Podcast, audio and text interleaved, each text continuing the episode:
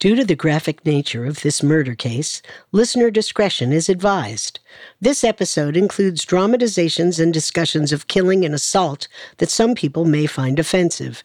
We advise extreme caution for children under thirteen.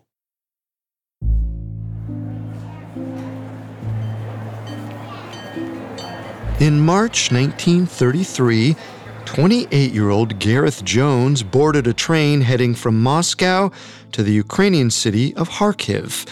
Almost as soon as he sat down, a man next to him began an impassioned rant. Ukraine was under Soviet control at the time, and his fellow passenger was a staunch supporter of the ruling Communist Party. The man was outraged after reading a foreign news article claiming that people were starving throughout the Soviet Union and that it was Joseph Stalin's fault. Gareth remained quiet. He didn't know how to tell his seatmate that he'd written that article and many more like it. In fact, he dedicated his entire career to exposing the brutality of Stalin's regime.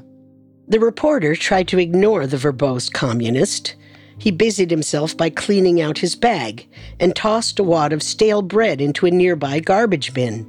Within seconds, another passenger popped out from behind the bin. He plunged his arm into the garbage and devoured the bread. The communist shrugged, so Gareth did the same thing, this time with the peel of an orange. Not the fruit, just the leftover rind.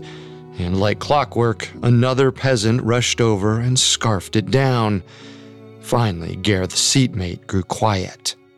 This anecdote would serve as an introduction to one of the twenty-one articles published by the Welsh journalist Gareth Jones during his investigation into the Holodomor, also known as the Great Famine. In nineteen thirty-three, Gareth took a long trip through the Ukrainian countryside. He saw firsthand proof of the starvation and desperation that his train companion so confidently denied, and shared the truth with the world. Little did Gareth know the intrepid spark that made him a great reporter would also make him plenty of enemies. Eventually, it would also get him killed.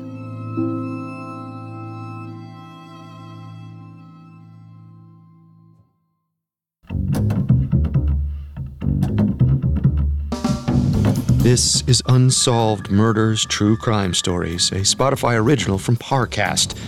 I'm your host, Carter Roy. And I'm your host, Wendy McKenzie. Every Tuesday, we dive into the world of a real unsolved murder and try to solve the case. You can find episodes of Unsolved Murders and all other Spotify originals from Parcast for free on Spotify.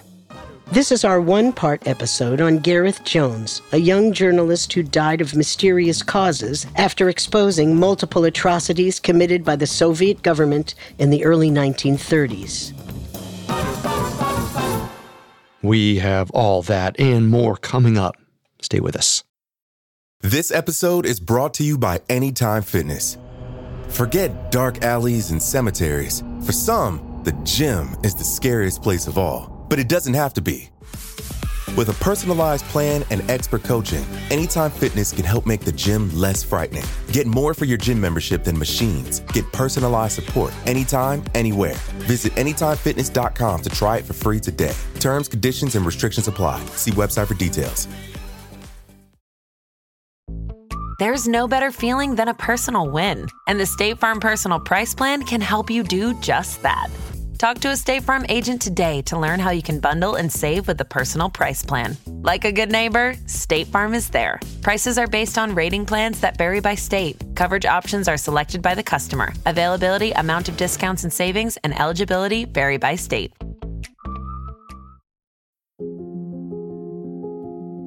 Gareth Jones was born on August thirteenth, nineteen oh five, in Barry, Wales. From a young age, he was captivated by tales of heroic journeys and adventure. On an average day, you'd likely find six-year-old Gareth down by the docks of the small port town, listening to the sailors who'd just returned from the choppy seas. Is that Mister Jones I spy? Yeah, you're just in time. Take a seat. Ah, come now, you brunts, make room. This one is just about to get good. So, It must have been our fourth night out when I was flung from my bunk and woke up face first on the floor. And before I knew it, I was flung back in the other direction twice as hard. Lads, we were stuck in a storm the likes of which I'd never seen, and land was more than two days away. But there was no storyteller who could grip young Gareth's attention quite like his mother, Annie Gwen Jones. Six years before Gareth was born, Miz Jones traveled to Russia and spent three years tutoring the grandchildren of a Soviet businessman. Although her stories had no sea monsters or tidal waves, Gareth was enamored by his mother's tales of the lush Russian countryside. I went for a stroll in the afternoon to get my first ideas of the city. I wanted to see the countryside for myself. The strangeness of the inhabitants, the beauty of the buildings and the park, the peculiarly paved streets I had been reading about for so many years. It all enchanted me. I was supposed to be gone for no longer than twenty minutes, but I couldn't help but stay out until daybreak. And Annie Gwen Jones wasn't the only one fostering Gareth's curious and intellectual side. His father, Edgar, was the headmaster of a local school where Gareth studied as a child. With this intellectual upbringing, it was no surprise that in nineteen twenty-two, seventeen-year-old Gareth was awarded a scholarship to study language at the local university. He wanted to focus on Russian so that he might be able to one day follow in his mother's footsteps. By the end of his first year, he'd won numerous academic awards and prizes. He was also becoming a prominent contributor to the school newspaper. Then in nineteen twenty-three, he got his first taste of travel when he went to study abroad at the University of Strasbourg, right on the border between Germany and France. This was a pivotal moment for young Gareth, as it showed him that it was one thing to study language and culture, but another thing entirely to experience it. He graduated in nineteen twenty-six with first-class honors and decided to continue his education in French, German, and Russian at Cambridge. As his first year came to a close, Gareth was chomping at the bit to travel again. He yearned for an experience that would bring him closer to the heart of his studies, Eastern European languages and culture. So he made plans to travel to Riga, the capital city of Latvia. When he arrived, he was immediately struck by the dilapidated nature of the city. All around him were the signs of a brutal power struggle. In nineteen eighteen, the Latvians began rebelling against Russian and German troops for control over their land. It ended in nineteen twenty with a peace treaty, but the damage was irreversible. He carried his diary everywhere and took notes on all he saw. Everywhere you look, there are scores of tiny, dirty wooden houses and ramshackle buildings. Everything in the streets seems so neglected. No proper gutters either. But this in no way dissuaded Gareth. In fact, this was exactly the sort of culture shock he craved. He wasn't looking for lavish beaches or gorgeous steeples. He wanted adventure. Luckily, Gareth was able to find a decent living situation while in Latvia. He stayed with a wealthy Russian family. In exchange for his help around the house, they'd keep Gareth up to date with current events in their home country. Gareth was so troubled by what his hosts had to tell him that he wrote a letter back home to relay his concerns. I'm terribly concerned for the state of Russia. Leaders are calling on all citizens to arm themselves. It sounds like utter panic. Here in Riga, things are calm, but the political decisions of the communist leaders seem as though they could have disastrous outcomes. And I'd be surprised if there wasn't some sort of uprising sometime soon. Gareth's observations proved to be quite astute. Russia was experiencing an uprising sparked by Joseph Stalin's rise to power. Stalin wanted to have complete control over agriculture and business and force the peasant class to give up any land they owned and rely on state-controlled farms.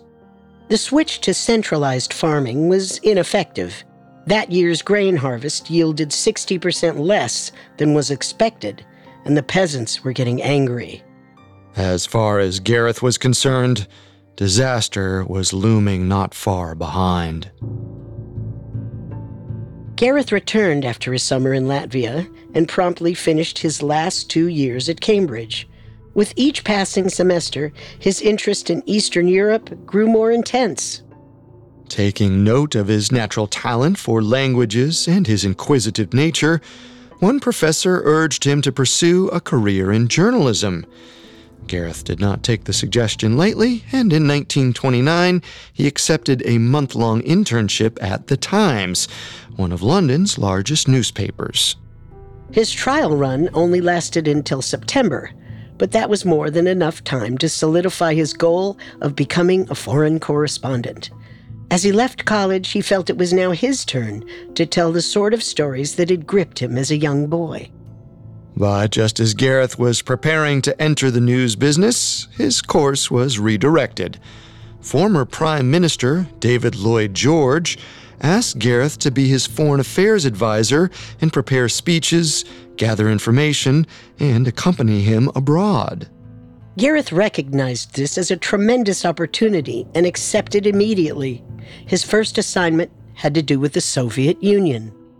He was directed to bring the former prime minister up to date on a new set of policies that Stalin had just enacted to boost the Soviet economy. Gareth conducted an initial round of interviews with Soviet diplomats stationed in London, and he was devastated to discover that Stalin's new initiative was terrorizing the country. Many were shocked to hear what was really happening in the U S S R. However, while Gareth found it depressing, he was not surprised. He had seen what Soviet rule had done to Latvia firsthand. The standard of life in Russia has been decimated so the government can focus on industry.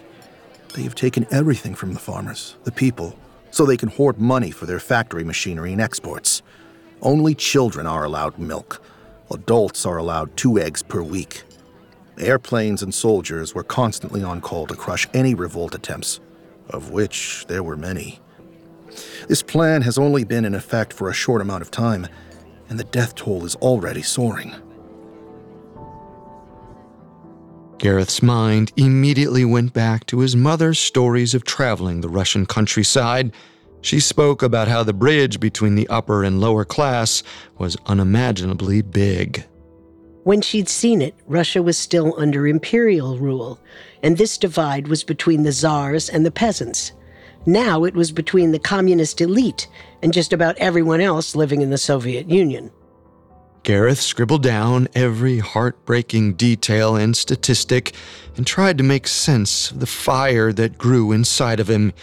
He feared that the country he'd longed to explore since his youth would collapse at any moment.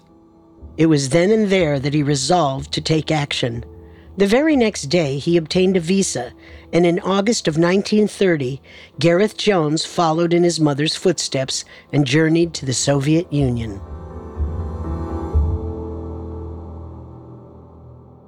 Coming up, Gareth sees the tragic state of nineteen thirties Russia for himself. Pirates. For centuries, the world has been fascinated by them. In films like Pirates of the Caribbean, they're portrayed as swaggering anti-heroes. In books like Treasure Island, they're fearsome villains. But who were they really? That's the question that Real Pirates, the new Spotify original from Parcast, answers. The whole thing about a pirate ship is that they were heavily manned. But you could have one hundred pirates on board, so these are floating violence factories. At the same time, pirates were really fascinating characters in a way. If you were born poor, you stayed poor. Pirates, on the other hand, they were able to transcend that social boundary. They didn't see themselves just as thieves and brigands. They saw themselves as social revolutionaries. Set sail under the black flag, alongside notorious outlaws like Blackbeard, Charles Vane, Anne Bonny, and Mary Read. Join us for episodes airing weekly starting November fifteenth. Follow and listen to Real Pirates for free on Spotify. This episode is brought to you by Anytime Fitness. Forget dark alleys and cemeteries. For some, the gym is the scariest place of all, but it doesn't have to be. With a personalized plan and expert coaching, Anytime Fitness can help make the gym less frightening. Get more for your gym membership than machines. Get personalized support anytime, anywhere. Visit anytime fitness dot com to try it for free today. Terms, conditions, and restrictions apply. See website for details. And now, back to the story.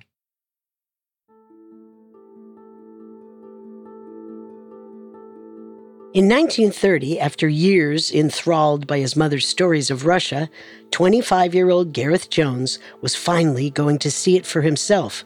He traveled to the Ukrainian city of Husavka, the very city his mother had told him about. And he set his sights beyond the small city as well. He used the vast railway systems in Russia to get to Moscow, where he met with dignitaries to assess the situation. Gareth also gathered plenty of information for his own journalistic endeavors, but he generally kept those secret.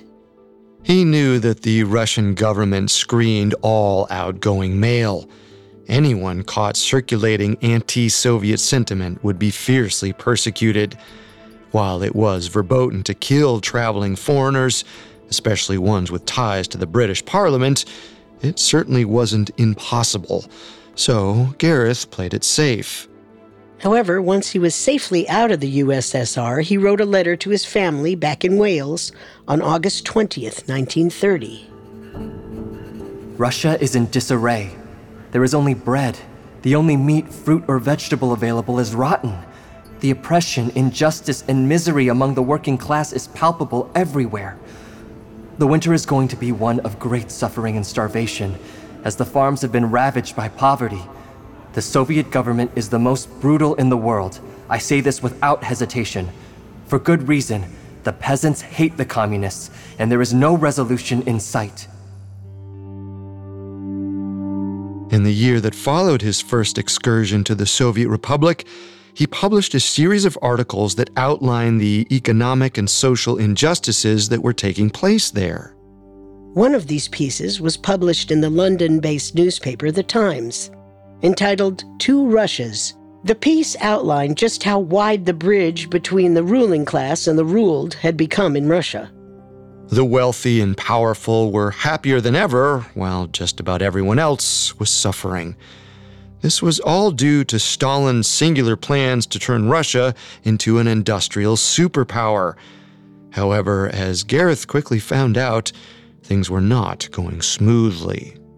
There simply weren't enough skilled laborers in the country to support this audacious new initiative. Only making matters worse, all of the government's money was going to machinery with none allocated to training the workers. And the factories weren't the only place where Gareth saw issues. Russia's railways were poorly maintained, which meant that the coal required to keep these new factories running was constantly delayed. Much of this information was concealed by the government, and this only made matters worse. This left the upper class thinking these failures were the fault of the workers, when in reality, they were just victims of a flawed system. And hundreds of these same workers were not just blamed, but also executed. Out of fear of persecution, Gareth Jones chose to publish the articles he wrote during this trip anonymously. He returned to Britain in nineteen thirty-two and rejoined David Lloyd George's staff. But just as he was settling into a comfortable office life, his boss received a memo from London. It was regarding the agricultural state of affairs in the U S S R, something that Gareth was quite familiar with at this point. His reporting had drummed up quite a stir and caused a few British agencies to start poking around. Sure enough, after a lengthy tour through the U S S R, a government agent from the United Kingdom compiled a document stating that peasants in the Ukraine were quickly approaching a state of all-out famine. On top of everything that Gareth witnessed during his last tour of the U S S R, the Communist Party was now seizing grains produced by the collective farms and distributing them to Russia's major cities. That left the peasantry with even less than they had previously. With more ambition than ever before, Gareth planned a second visit to the U S S R. He was well aware that this would be his last. He was about to embark on a journalistic endeavor that would ensure the Russian government would never allow him into Soviet territory again. On March fourth, nineteen thirty-three, twenty-eight-year-old Gareth Jones arrived in the Soviet Union. Only this time, it was different. He wasn't setting out to discover, to learn, to investigate. He was there to prove something. The memo he saw in the former prime minister's office proved that Gareth's worst fears for the future of Russia had come true. Famine was ravaging the countryside. Brave as ever, Gareth set out to write his most scathing and revealing articles thus far. But it wouldn't be easy. He was already known by the Soviet government for previous pieces that slandered the communist regime. So he tried to go about his work as covertly as possible. On March seventh, on his third day in Russia, he sent a postcard to his family back in Wales. Hello to my loving family. Just wanted to give word that I have just returned from Moscow and am having a splendid time here in Kharkiv. I'm staying with a tremendously kind German government official who has allowed me to stay with him and show me the city. Tomorrow we have plans to go to the opera. And on Thursday, we shall take a high-speed train all around the Ukraine. What a joy this trip has been. The details in Gareth's postcard were factually accurate. He did spend a few nights in Moscow, and he did purchase a train ticket to Kharkiv. But he also knew Soviet officials would be screening his mail. He left the most important details of his plan unwritten. He didn't want the officials to know he'd be exiting the train long before it arrived in Kharkiv, nor that he intended to walk forty miles along the Ukrainian countryside, witnessing the famine for himself, interviewing the starving peasants to get the real story about what Stalin's policies had done to the Soviet Union's working class. Over the next two weeks, Gareth Jones visited numerous villages on foot and slept in the huts of those kind enough to house him for the night. The conditions were harsh, but he recognized that he had the privilege of returning back home once his work was done. The people he interviewed had no escape. Gareth knew things were bad, but it only took that first train ride for him to see just how dire the situation had become. Peasants aboard the train were fighting over small scraps of food right in front of him. Meanwhile, the upper-crust communists he interacted with denied that there was any sort of famine going on. It was as if Gareth found himself plunged into a piece of satire critiquing the state of Russian affairs, but he wasn't laughing. Once Gareth departed the train, things only became more bleak. He trudged through snowy fields, and upon encountering his first village, was greeted by a group of children with swollen abdomens, a key indicator of starvation. They led him to the village matriarch, who allowed him to stay in her hut, which already housed nine others. He began his interviews. Do you see any chance of conditions improving? Do you feel as though the government is making efforts to remediate the situation? In a year's time, things will only worsen, tenfold. There is no bread. Our children are all swollen. Even our horses are dying. And without horses, how can we plow? How can we sow for the next harvest? And with no harvest, death is the only thing any of us can see in the near future. As Gareth's journey continued, he was shocked at the unanimity amongst everyone he spoke to. No one saw an end in sight, and the death toll was completely unmanageable. Gareth did not visit a single village that hadn't experienced mass casualties as a result of famine or famine-related sickness. Even as he neared larger cities, he found that factory workers were rapidly approaching the same fate as their rural counterparts. I know the peasants have no food, but we hardly have any. It's terrible. I get two pounds worth of rotten bread a day. No meat, no eggs, no butter. I haven't had meat in a year. It is not enough to live on. And that was just what was afforded to those lucky enough to keep their jobs. The thousands of laborers who were dismissed from factories across the U S S R were often banished from the city and were stripped of their basic privileges. We are treated like cattle. We were told to leave the city, and they took our bread card. But how can we live? I used to receive bread from my family, but now, in the countryside, we have nothing.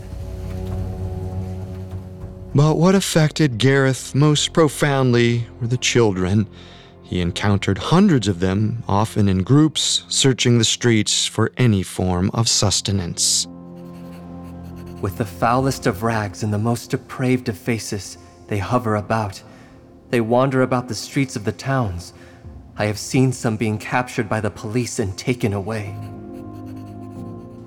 On March twenty-ninth, Gareth Jones brought his grueling expedition to a close and set sights for Berlin.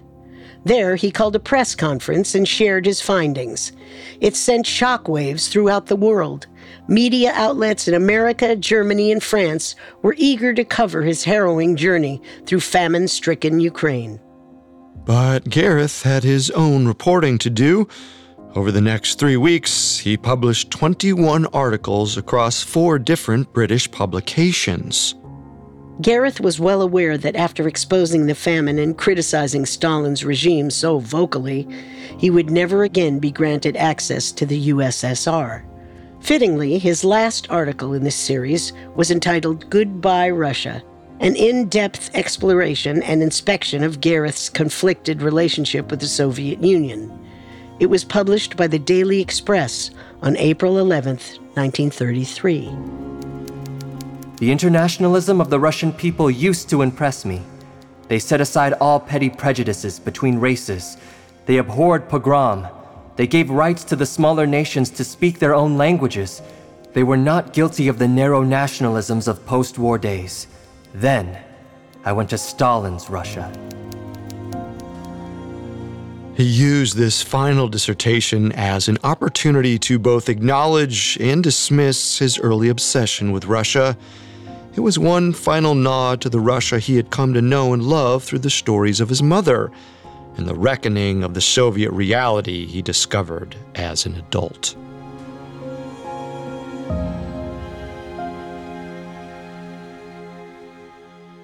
Coming up, Gareth leaves the U S S R behind and meets an untimely fate.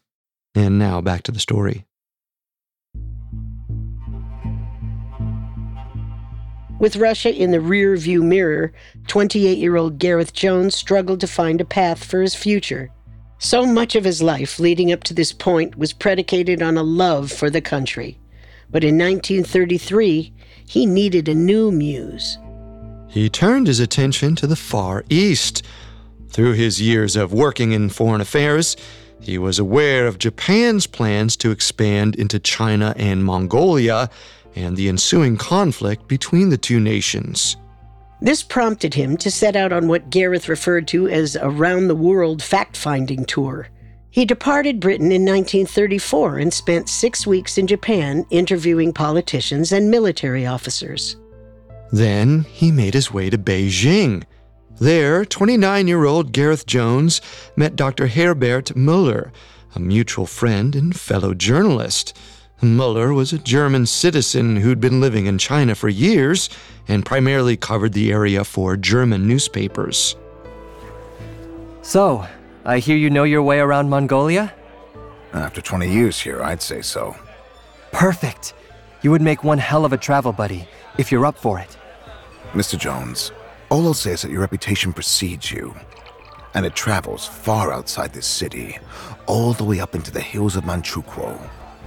A man with curiosities like yours ought to be a little careful with how ambitious he gets. Well, if my reputation precedes me, then you should know I've survived an awful lot, and the safety afforded to a foreign diplomat cannot be overstated, as I'm sure you've experienced yourself. So come on, enough with the worry. Mm, cheers.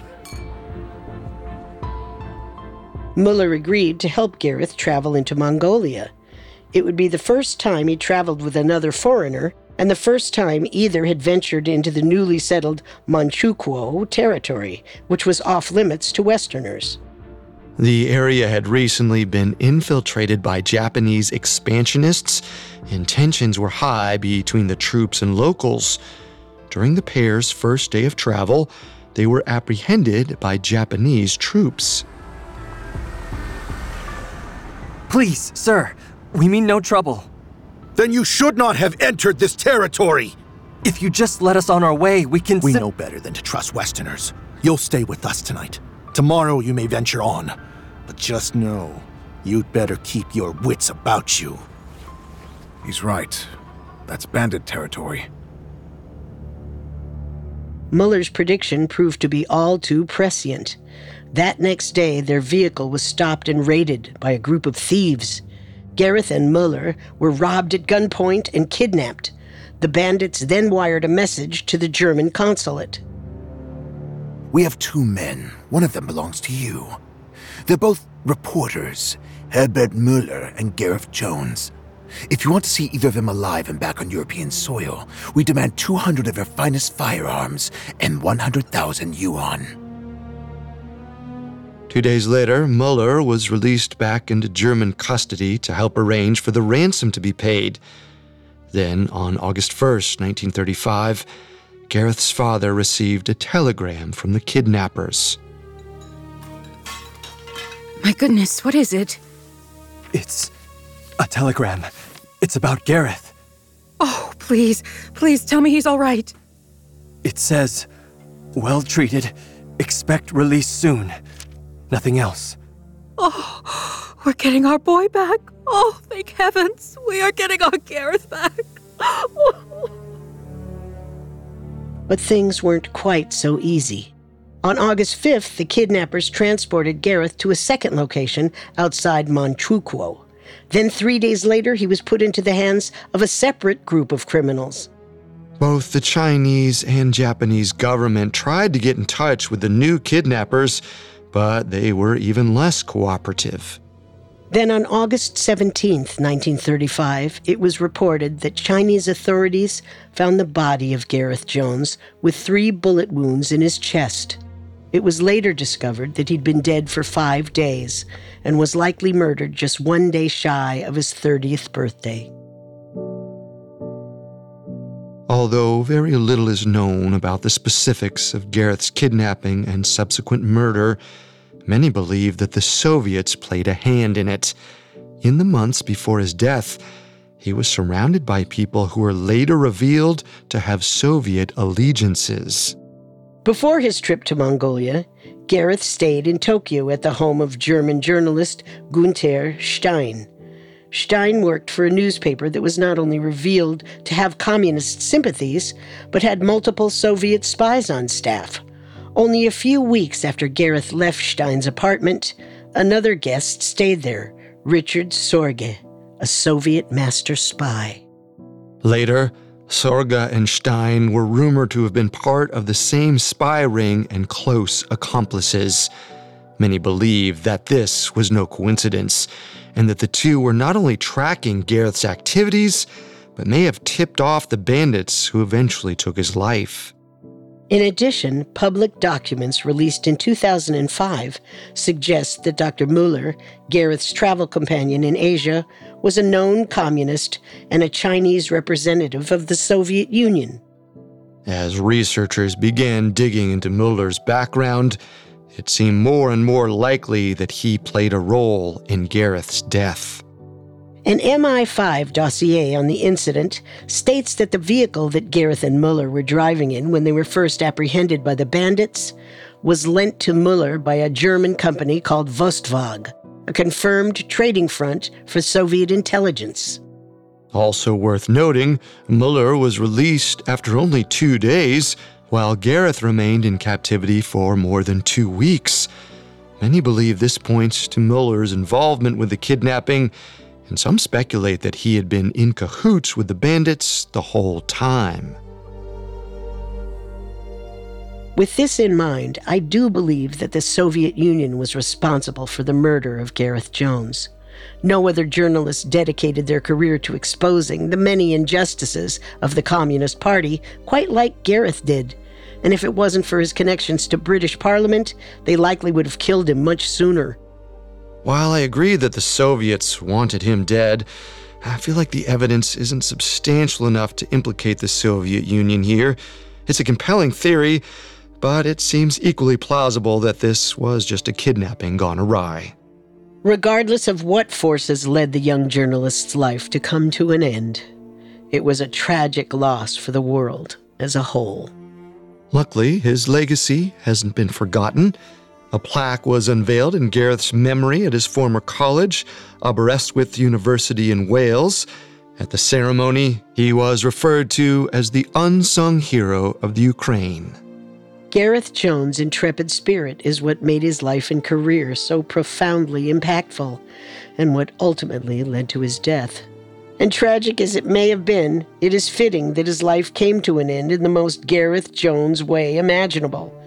Not at a desk or behind a typewriter, not in a hospital bed, slowly fading away, but in the depths of a foreign land, laying it all on the line to uncover the truth and tell a story that no one else was willing to tell.